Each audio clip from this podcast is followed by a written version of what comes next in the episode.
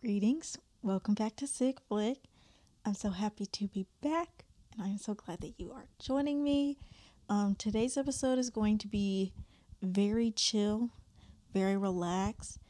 I am tired from these last few weeks and so I just need I just need to like sit back and have a chill episode this week.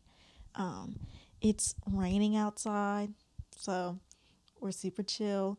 My hair is what it is. I plan on washing it right after this. I'm in my Tinkerbell pajamas. So our topic for this episode is also going to be pretty chill. Like I said, there's no watching assignment this week. So we're just going to be talking about some of my underrated faves. But first, I want to talk about two things that have happened in the industry thus far. The first one is from our... Our, our our girl, our queen, our sis, Beyoncé. She dropped the trailer for her new film, Black is King, that is coming out soon. So she debuted the trailer um, for Black is King, and it is going to be a visual album based on slash including question mark some of the songs from the Lion King soundtrack, or the just kind of Lion King soundtrack in general. So I think it's gonna also be in relation to a lot of the music videos she did for the songs on that soundtrack, if you know what I'm saying. Um, so yeah, it's going to be a visual album. It's not gonna be a film per se, but it is gonna be a film. It's also going to be on Disney Plus, which does make sense since that it is based off of the Lion King and the Lion King soundtrack. I don't know. I do not support Disney right now. I'm not supporting Disney Plus. Um, I do not like what they're doing. So I don't know. I'm going to watch it. If you have Disney Plus, then, you know, you can definitely watch it when it comes out. I don't know what I'm going to do, but we'll figure it out when we get there. It is directed, produced, and written by Beyoncé herself. So we love a versatile queen. And it's going to come out July thirty-first. So again, if you have Disney Plus by that time, I guess you can definitely go check it out. We're going to figure out what we got to do on this end to avoid Disney Plus. But yeah, we're excited for it. We're excited. And the second thing that we're going to be quickly talking about is the Coen brothers are not brothers anymore.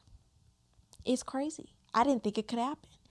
They decided to split on an upcoming project. It will actually just be directed by Joel Coen, if you know the difference between the two. um, this uh, upcoming film, it is a A twenty-four drama, so already excited for it. Um, and it's going to be titled The Tragedy of Macbeth, again, based on the Macbeth story that we all know and love and see time and time again. So the reason for this split is actually really pretty simple. Um, Ethan, the other brother, he just didn't want to do it. So I guess Joel just felt really compelled to do this project and they end up separating this or separating for this project. I don't think anybody thinks that it's going to be like the end of them doing projects together. This particular project, um, it's not the two of them, you know? This is the first project that they have not done together, and they have been making movies, I think, f- for thirty, forty years now. So yeah, the production for it started a while ago, and it was actually almost completely finished until Mister Rona came. Um, so it's kind of been halted since then. They don't have an announcement for when it's going to come out. Again, I think just because of with everything going on. But yeah, it's also supposed to star Denzel Washington and Frances McDormand, I think that's how you pronounce it, as um some lead roles. So whenever it does come out, check it out. Uh, we already stand because it's going to be an A twenty-four film and we're a slave for A twenty-four. Oh my gosh, embarrassing. But yes, with that being said, let's get on to the actual episode, I guess. Let's get on to the content of this episode. And we're going to be talking about some underrated faves. Now, underrated can be taken very loosely, I guess you could say. Um, to some degree, I think these are underrated, period, because they're independent films. We know that we just do not do like big blockbuster movies. That's we just that's not us, you know? That's not me. So everything I talk about almost always is going to be an independent film. This is this is no different. But even in the independent world, some of these movies you might say are not that underrated. And so my classification for underrated films, I either think that not enough people have seen them, or not enough people have appreciated them, or they're movies that might not be critically acclaimed, that I just really love. And no, we're not going to be talking about Art School Confidential. I will save you on that one for now. But the others, this is what I'll be talking about. Um, the first that I want to discuss is Mud. Mud came out, I think, around the two thousand twelve, thirteen, fourteen era, maybe more two thousand thirteen, fourteen. And it stars my good sis, Matthew McConaughey. It also stars Reese Witherspoon and Ty Sheridan, I think that's how you pronounce it. Um, I would like to say that it might have been his debut role, at least was a debut for me. But yeah, those are really like the three main people I think in the movie. Um, and it is my personal favorite Matthew McConaughey role. It is also his by his Instagram's account. um, I started following him when I became recently re-obsessed with him after watching True Detective, and he did this thing, or he does this thing on his Instagram from time and time, from time to time, from time to time, I think that's a saying, but yeah, he does this thing on his Instagram where he discusses some of the various roles that he's played um, in different regards, and when I found out that he was doing that, I was like, please do, like, please talk about Mud. And he eventually talked about it, and he himself said that it was his favorite role that he's done. And I think that that says something. And I think that also goes to show how underrated it is, because I feel like so many people do not, like, have not seen this movie or don't know about it at all. But it is such a great movie, and his performance in it is particularly fantastic. Um, it's about, it's about these two boys.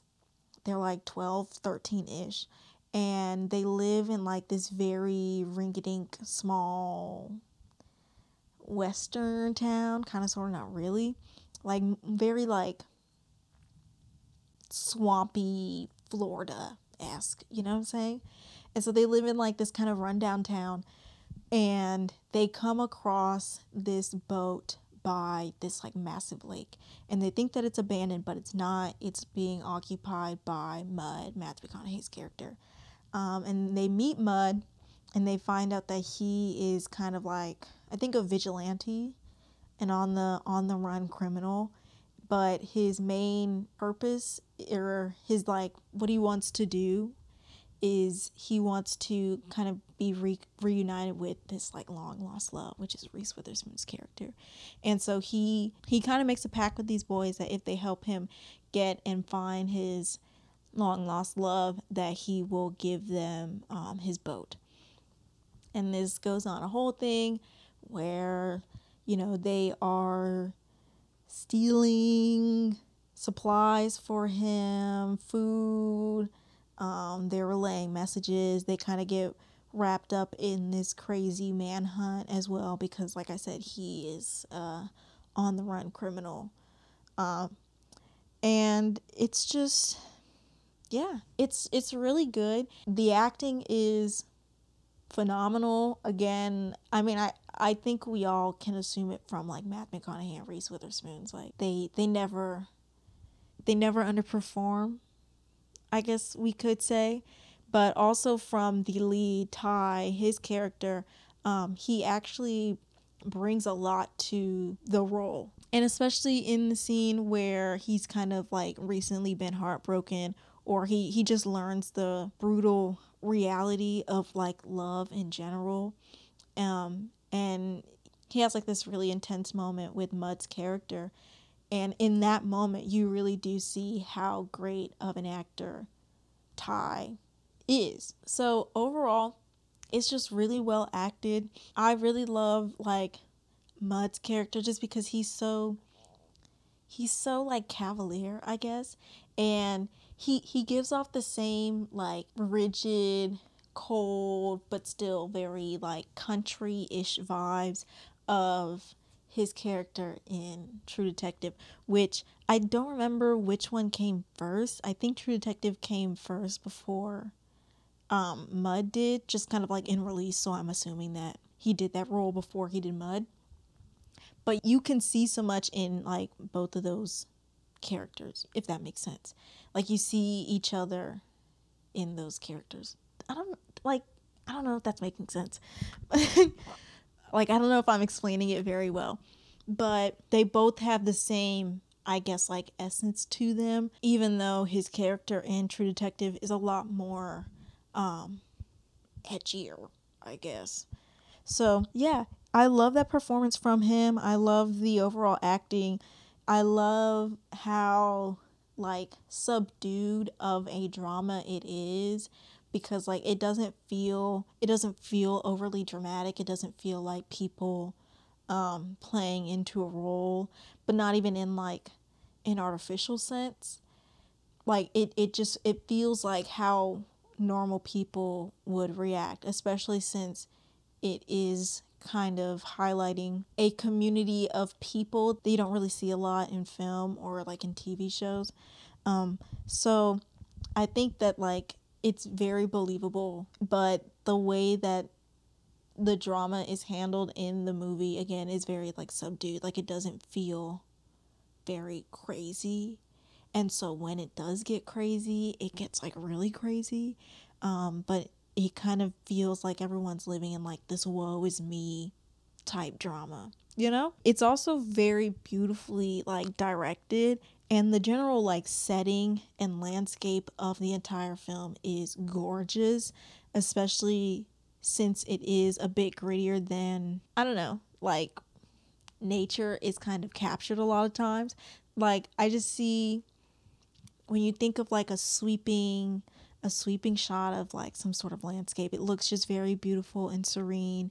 And the rest of the, you know, it looks kind of like a National Geographic documentary where it's like, look at this beautiful, this beautiful Antarctic landscape, or look at this beautiful Sahara Desert um, horizon, you know? And it has that kind of beauty, but since it is the backdrop of this kind of like grittier, dirtier film naturally, I think that the way that they shoot it and the way that it's kind of staged within the movie is still very nice, and it gives it like an extra edge, if that makes sense.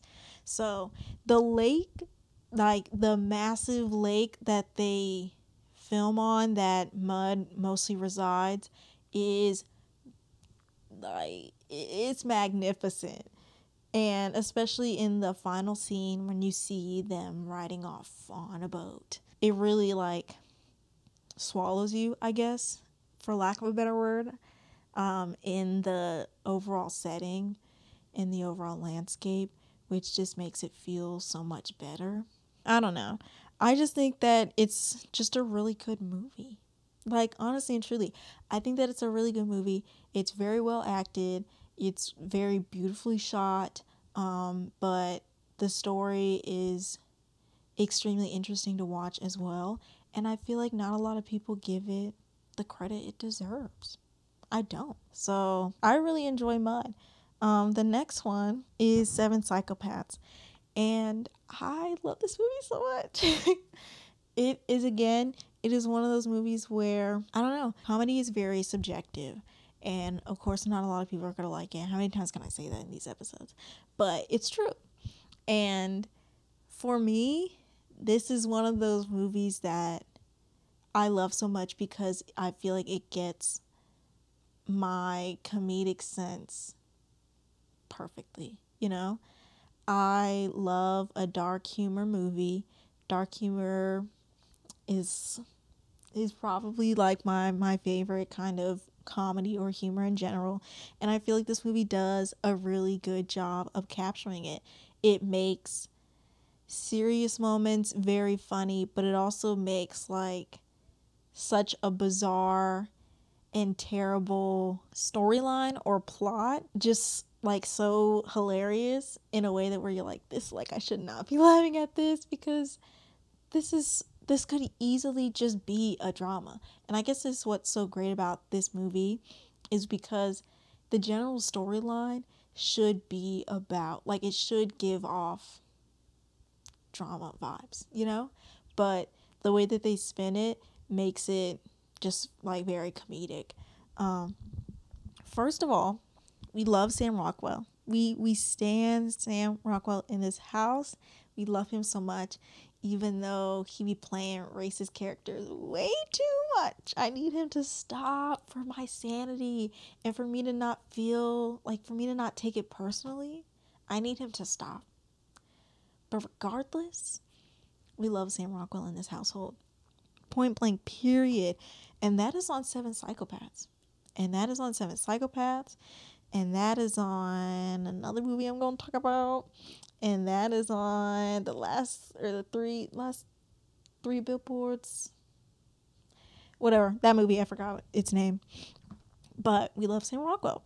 Um, yeah, it does a great job of capturing dark humor, especially the, like, reenactment scene where Sam's character is talking about, like, how he thinks, like, the shootout is gonna go. It is just, like, it's so over the top, so dramatic, so unnecessarily gory, but in the most, like, perfectly hilarious way. And the reenactment scene, I think, is, like, the pinnacle of the movie's humor, but also, like, how it does dark humor and gore or just, like, heavier subjects well. So we love that scene. We also really love the scene where um Hans, or Christopher Walken's character, is one whenever he's talking to his wife, but the scene right after, you know what I'm saying, or the scene right before, you know what I'm saying, is so sad. So sad. Um, but also, like, the incorporation of everyone's story into, like, the main character's story, his script, but also, like, the story's story, you know what I'm saying? I think that it's just genius. Again, like, the idea is genius. And the way that they reveal all of these different characters, we absolutely love. The symbolism, the connections, um, is just great. It really is. It's great. And I just, again, I feel like not a lot of people talk about this movie. I don't know if it actually, like, I don't know how many people have seen it. I just feel like it's one of those movies that so many people forget about. And I don't know why, because I love it. And I don't forget about the movie. I don't remember how I even, like, came across it. I know for Mud, I think it was on Redbox. And I was like, ooh, that looks interesting. And so I watched it on Redbox. And I really liked it. I have no idea how I stumbled upon um, Seven Psychopaths. I don't know if it was something that was on, like, it was on, like, cable that I came across. I know I didn't go to see it in theaters. I don't think it was something that I rented off of Redbox either. I feel like it had to have just been something I stumbled on, because I feel like in any other context, like, I would be like, no, that doesn't sound good, you know? So I'm glad that I stumbled upon it in whatever way I did. I love it so much, and I don't think a lot of people have seen it or appreciate it to the regard that they should, honestly and truly.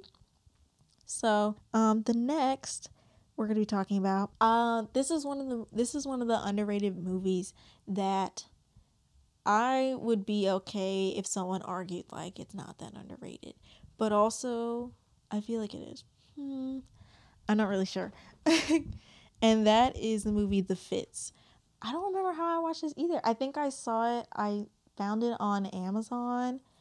I don't know if it was recommended to me, but I know that I watched it on Amazon and it was so good. Um, and then I watched the commentary of it from the, I think the director and the editor of the film on the Criterion channel. One, I never thought that I would ever like watch those commentary movie segments or whatever on the Criterion channel, because I was like, why would I want to watch a movie that I've seen or I really like that I'm not watching the movie? Regardless, I actually did like it. It was really good. But yeah, I think that it is underrated, even though I have seen a lot more people come out and support this movie. I think in general, stories about Black girls are underrated because like not a lot of people watch them, and they should, but I guess that's just the reality of the situation. So The Fits, it is one, it is such a great story.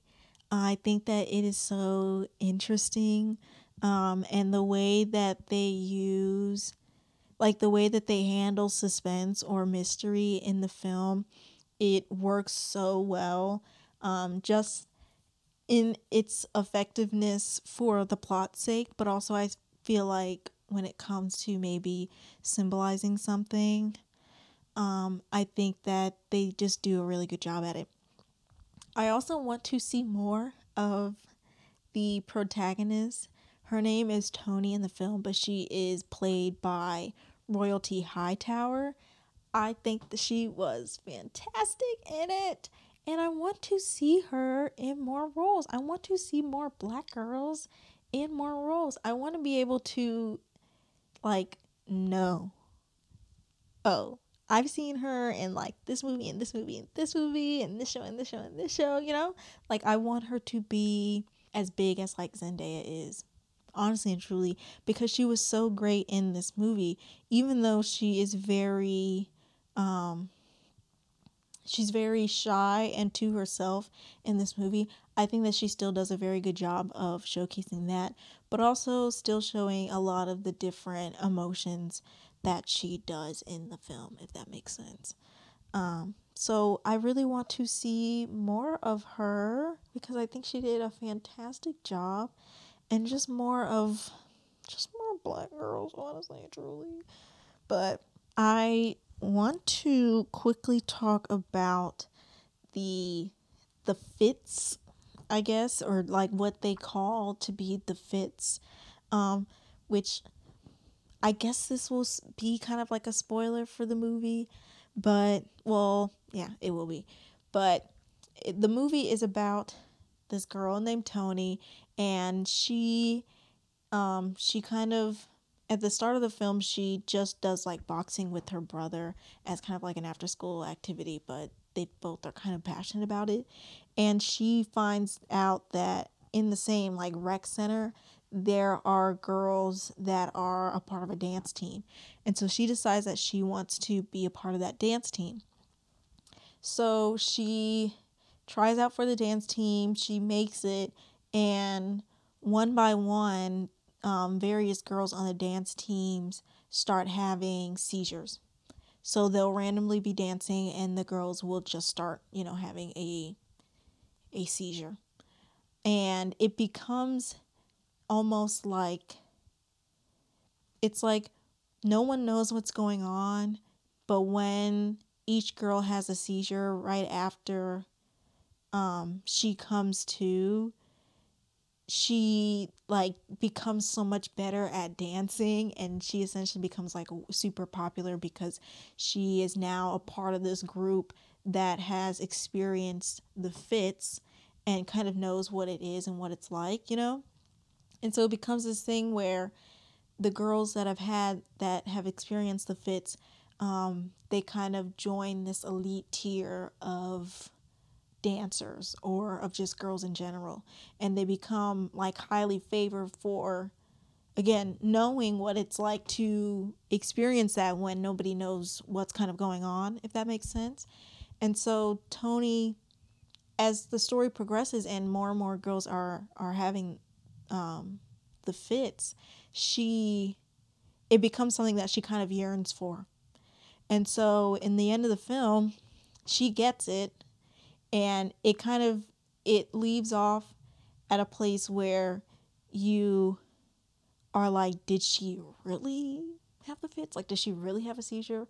Or is this kind of like her performance, her pretending she did in order to join this kind of like elite group of girls that went through this together, you know?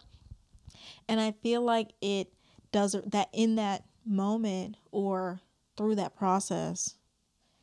In the end, I don't know. It does a really good job of kind of like symbolizing the fits for, I don't know, popularity, um, access to, you know, elite private spaces, I guess, even n- like not even necessarily in a very corporate or professional setting, but even in a more trivial setting as like a dance group, but just in general, and the way that, you know, people perform or put on performances in order to join these groups.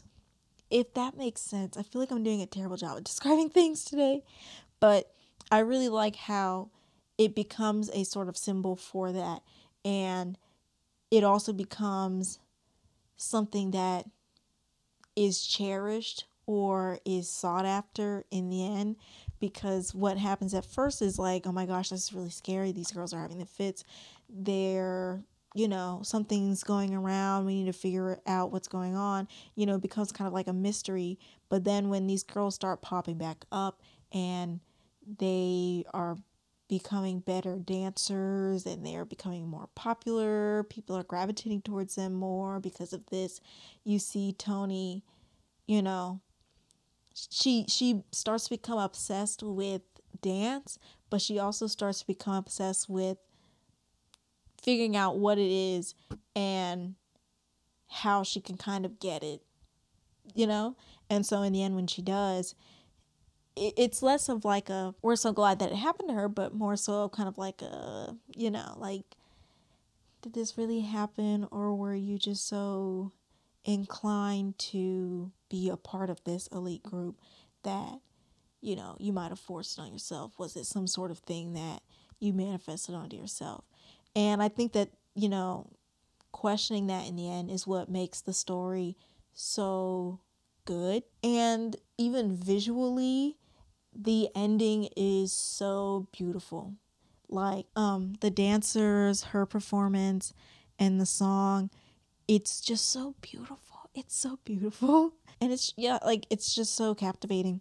So, I don't know. I think that it's such a, it's a really good movie. It's a really good story about a Black girl. It approaches that story in a way that I don't think you would necessarily expect it to. Um, because I think that, again, it just looks, from the surface, it seems like a story about a girl who just wants to join the dance team. Um, and then when the seizures start happening, you think that it's going to turn into like this crazy mystery story, this crazy suspense story. Is this something someone planned? Is this paranormal? But kind of like before you can get to that sort of deranged horror thinking, um, it draws you back to the drama or the reality of the situation. And then you start to question Tony, because that's when she becomes obsessed with kind of trying to get the fits herself, you know? Um, but I think overall it's just a really good story. It is probably technically or, you know, critically the best story out of this list. I don't know how, I don't know, productive that comparison is, but I guess that's what I mean to say, like, it's underrated because I think it's one of those stories that is very critically acclaimed, but I don't think a lot of people have seen it, and that's why it's on my list, you know? So yeah, we love The Fits. Um, yeah, it's just a really good story. I guess that's all I can say about it right now. So The next one that we're going to be talking about very briefly, or, you know, the next one on my list is The Way Way Back. And this is one of those movies that I think is underrated because not a lot of people care for it. It's not, like I said, it's not like The Fits where it's highly acclaimed. Um, and I just don't think the general public has seen it much. It's one of those movies that I don't think the general public have seen much of, but I don't think a lot of critics are too fond of it either. But I think it's great. I think it's great. I think it's a, just a really chill, lax, like summer film. I think it's one of those movies that like I really enjoy watching in the summertime because it just makes me feel fun. I feel the heat from the movie, and it's not too, again, it's that energy, you know? The energy stays relatively high for the fact that it is, again, a drama. This is another We Stan Sam Rockwell two point oh. We love his character in this film, and he does a great job of being a mentor. So he's a mentor in this film. He's not the crazy best friend.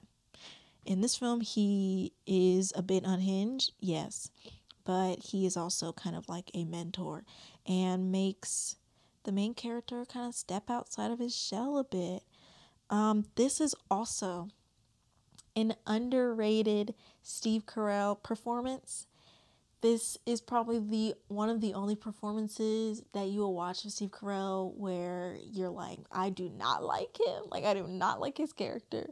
Besides, I guess, The Office. But I think that's different. um, he is, like, just genuinely not a good person in this movie.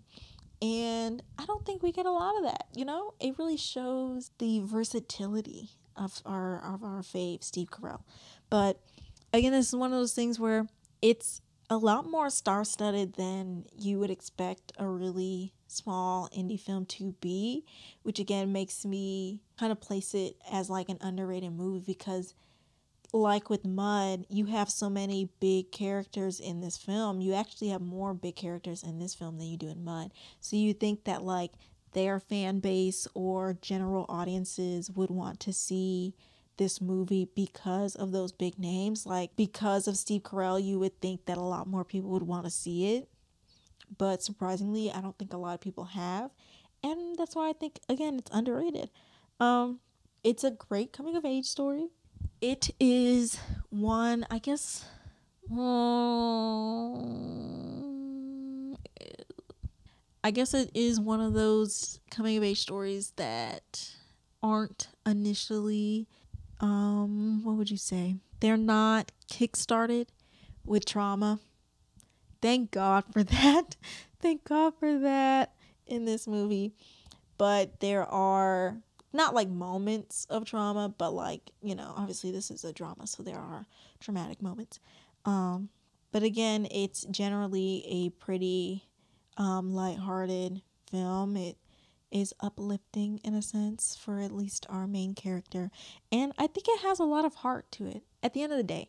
I think even though um, some people might think that it's like cheap quick laughs, some people might not think that it's the best like it's the best directed film out there, and I would definitely agree with them, but I still think that again at its core it has a lot of heart. I think it's just very nice.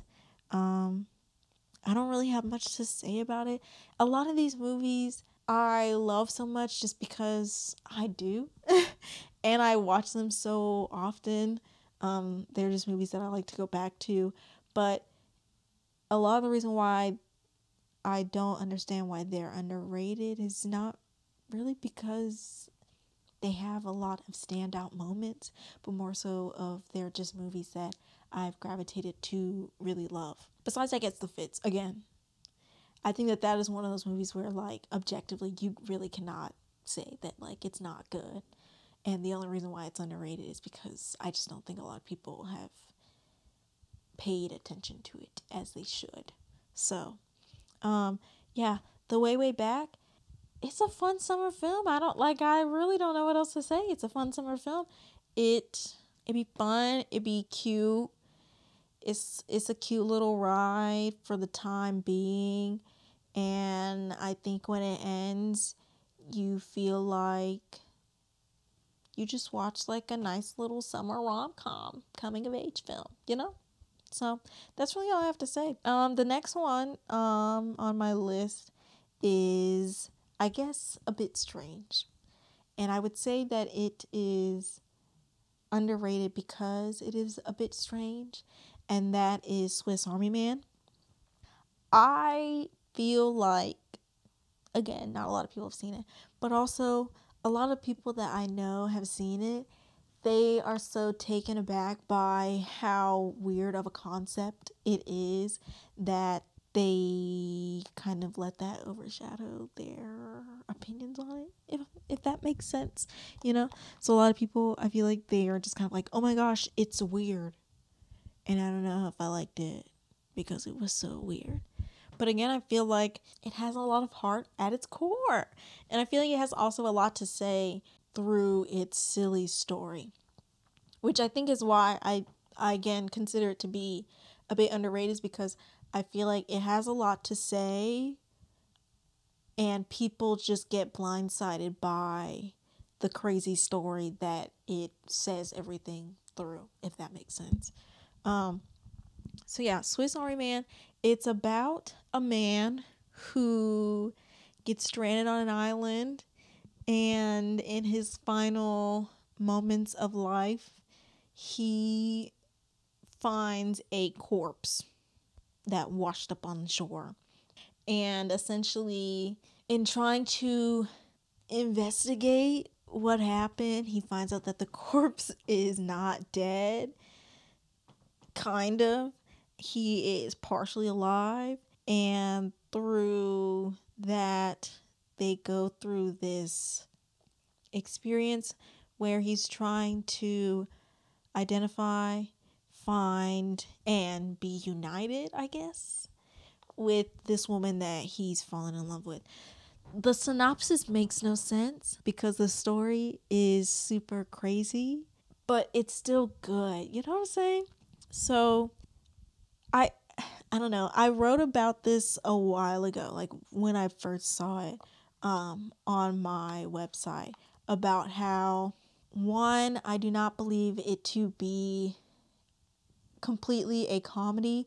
I believe it to be more so of a drama that relies on comedic moments or kind of has this comedic undertone with the general synopsis of the film itself.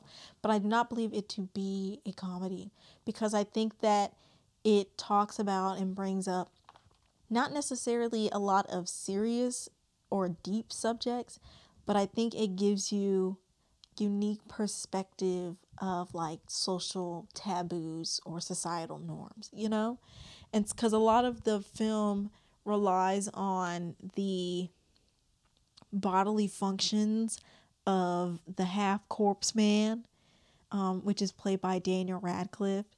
And so he's able to do a lot of things with his body that rely on like taboos with just in like bodily production, I guess. I don't know how to say it.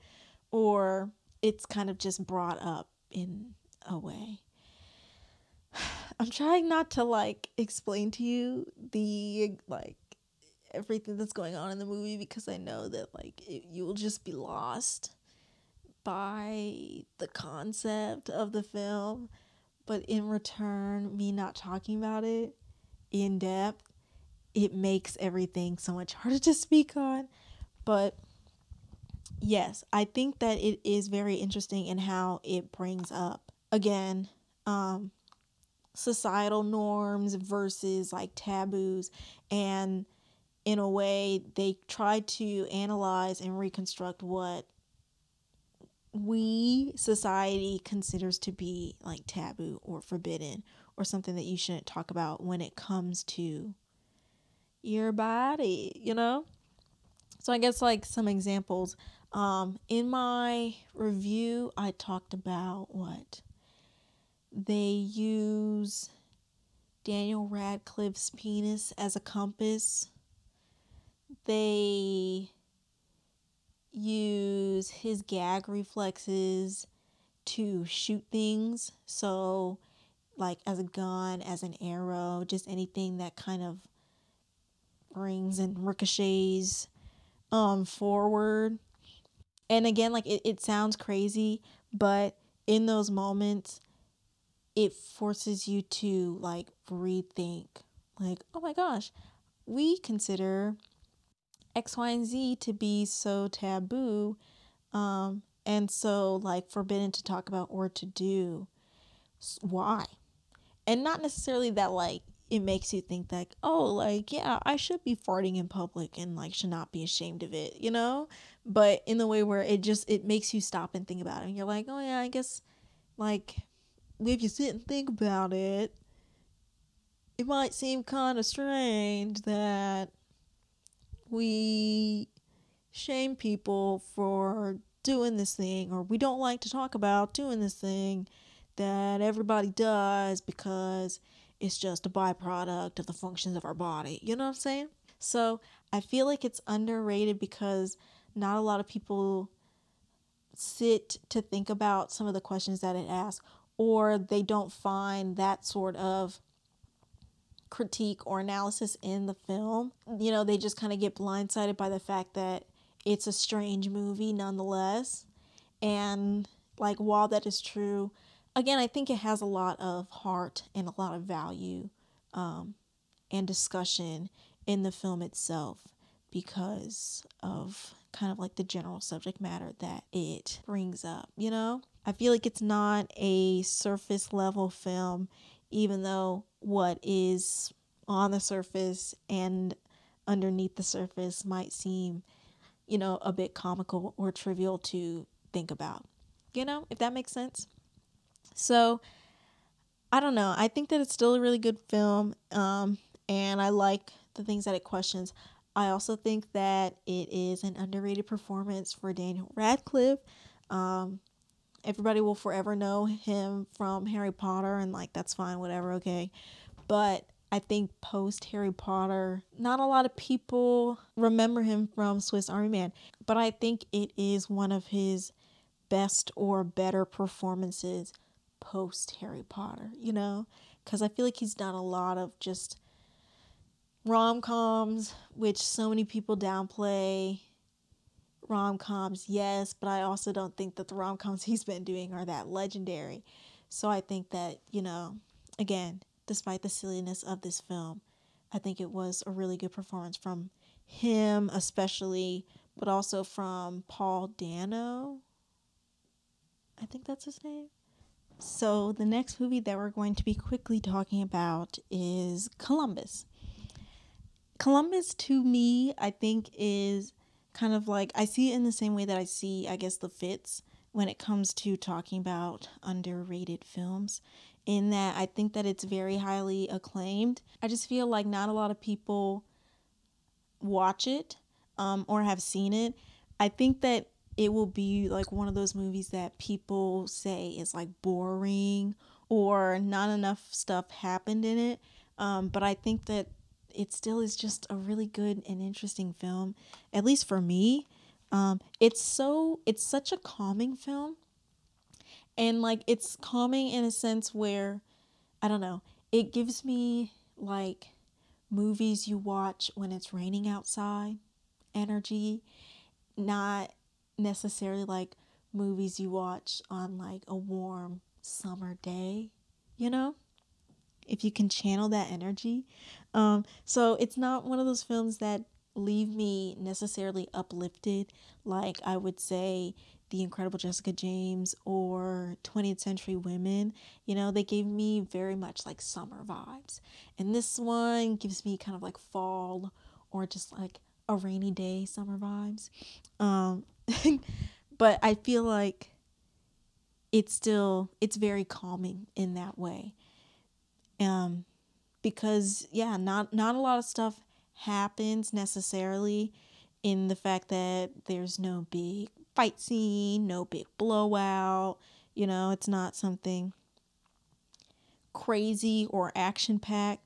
Um, but I think that it does a really good job of like analyzing characters and also exploring healing um, through a very interesting lens.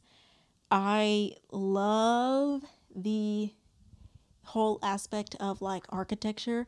I really enjoy movies that have main characters that are interested in something that people don't usually make movies about, you know? Like I really liked Uncorked on Netflix because I have I haven't personally seen a movie that explores like becoming a sommelier or like explores an interest in wine to the degree of like a passion, you know, something that I think a lot of people would not find interesting, or they would find generally mundane um, in, you know, when it comes to making a film about it.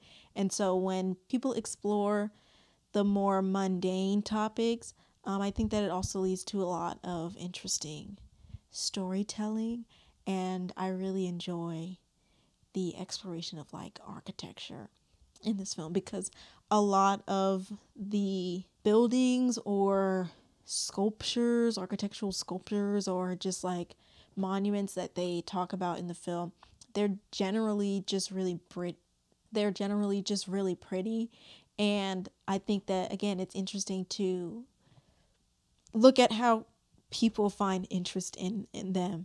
Like, it's really interesting when Casey talks about um, like her love for these buildings, or how these buildings are built, and, you know, like what the meaning or the symbolism is behind the architecture of the buildings, or what purpose they served um, when they were being built, you know, because I feel like architecture, like wine or the creation of wine, most people do not see it in any sort of analytical way. People are just like, oh, I like this wine because it tastes good, you know, or they're like, this is a mall. This is a mall. This is a mall because I shop here. And not necessarily like, this bank looks the way that it does, or this bank makes me feel the way that it does because the architect designed this bank to elude this sort of energy, or to perform this sort of function outside of what it just does, if that makes sense, you know? So I really like the exploration of architecture, but also the way that the story kind of uses architecture as a backbone to explore characters and to, I feel like, heal. Because also a main part of the story is the two main characters, Casey and Jen, um, they kind of gravitate towards each other because they're dealing with these complicated relationships with their parents. Casey's mother is a former drug addict, and at some points in the movie she questions if her mother is continuing, like is still doing drugs. Um, and Jen has always had an estranged relationship with his father, who is a like world-renowned architect. And his father falls ill, which is why he kind of comes back to um, the city they're in. And so you see them kind of get to know each other in general. And you also see them um, get to know each other, but also like understand each other better through their own personal trauma that they have with their parents.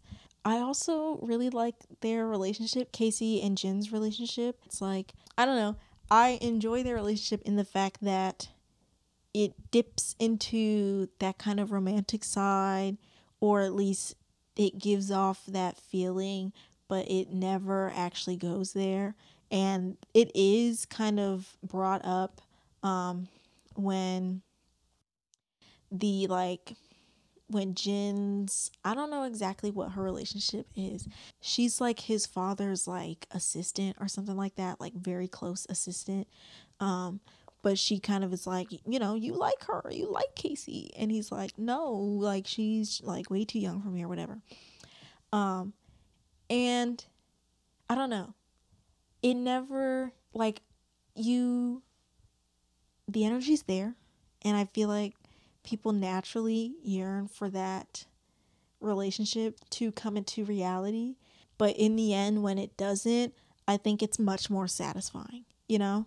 I think it's much more satisfying, and it becomes more heartfelt that they have created this um, platonic but very deep and caring love for each other.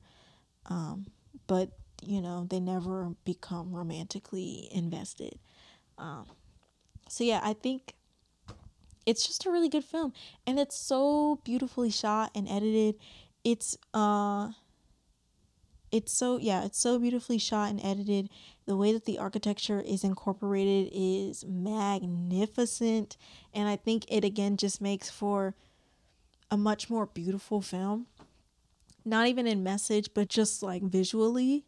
Um, so, yeah, it's just a really good movie. I don't know. Like, I feel like not a lot of people watch it because, again, people won't find it that interesting. They might find it boring because not a lot of stuff happens.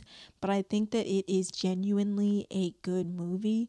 Um, I really want to see more from Koganada because, like, that, like, that was just one of the best, like, debut films that I have seen from someone debuting a film, you know? And so I really want to see more from him. But I think that's all I have to say, really. Um, those are my, those are some of my underrated films. Again, I don't have a lot to necessarily dissect from them just because some of them I think are just really good movies. Like, they're just movies that I've grown to love that I feel like I don't hear a lot of people talking about.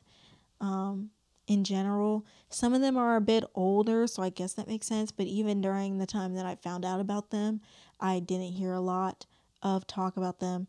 Some of them are are critically acclaimed, so I guess people that are more interested in film watching um, probably know about them. But to the general public, I feel like they don't.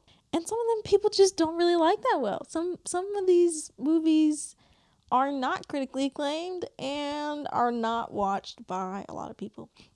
And I think that's fine. I just would like people to do better. I want you to watch these movies. So if you are interested in watching any of these movies, um, definitely go ahead. I do not know the whereabouts of The Way Way Back. I'm like ninety-nine point nine percent sure it's not on any platform. I... Like, it was something I was trying to find for the longest time, and I actually stumbled across two copies of it at Half Price Bookstore, and so, like, that's how I watch it now. Um, so if you wanted to watch The Way Way Back, uh, unless you rent it online, I don't know if you'll be able to watch it on any sort of streaming platform. The same goes for Seven Psychopaths, because I feel like those are two movies that came out a while ago that not a lot of people have seen. And so not a lot of people have put it on their platforms. Um, Mud is on Netflix. Swiss Army Man is on Netflix. Columbus and The Fits, I know for sure, are on the Criterion channel. I'm really mad that Columbus is on the Criterion channel. More so because when it got taken off of Hulu, I immediately went and bought the D V D of it because I thought it was getting taken off forever. And then I saw it on the Criterion channel. So, like, I'm just irritated myself that I spent money unnecessarily. But it is on the Criterion channel. The same as The Fits. Um, but The Fits is also on Amazon. So if you have Prime, you can watch The Fits. You can't watch Columbus on Hulu anymore because it's not there. But with that being said, my sick flick of the week, or my sick flicks of the week, um, based on this episode, are going to be Mud and The Fits. Mud, maybe Swiss Army Man, and The Fits. Definitely The Fits. So again, The Fits, you can find it on the Criterion channel. They have some other um, content related to it. Like I said, I watched the commentary on it, and it was really good and really insightful on the general production of the film, and also where a lot of, like, ideas and symbolism comes. But just the movie itself is on the Criterion channel, or it's on Amazon. Mud and Swiss Army Man are on, are both on Netflix, but I really encourage you to watch mine. I really encourage you to watch The Fits, and I really encourage you to watch mine. I think that those are going to be two genuinely good movies that you will enjoy. Um, and you will also come to understand, like, the the tomfoolery and the fact that these are underrated films. You and I will be like, you're right. It makes no sense that not enough people are talking about it. So with that being said, that's really all I have for this episode. Um, next week is going to kind of be in the same vein as this week. I don't have anything for you to watch in preparation for next week. It's going to be a pretty chill week, um, as well. So yeah, peace out, Girl Scout.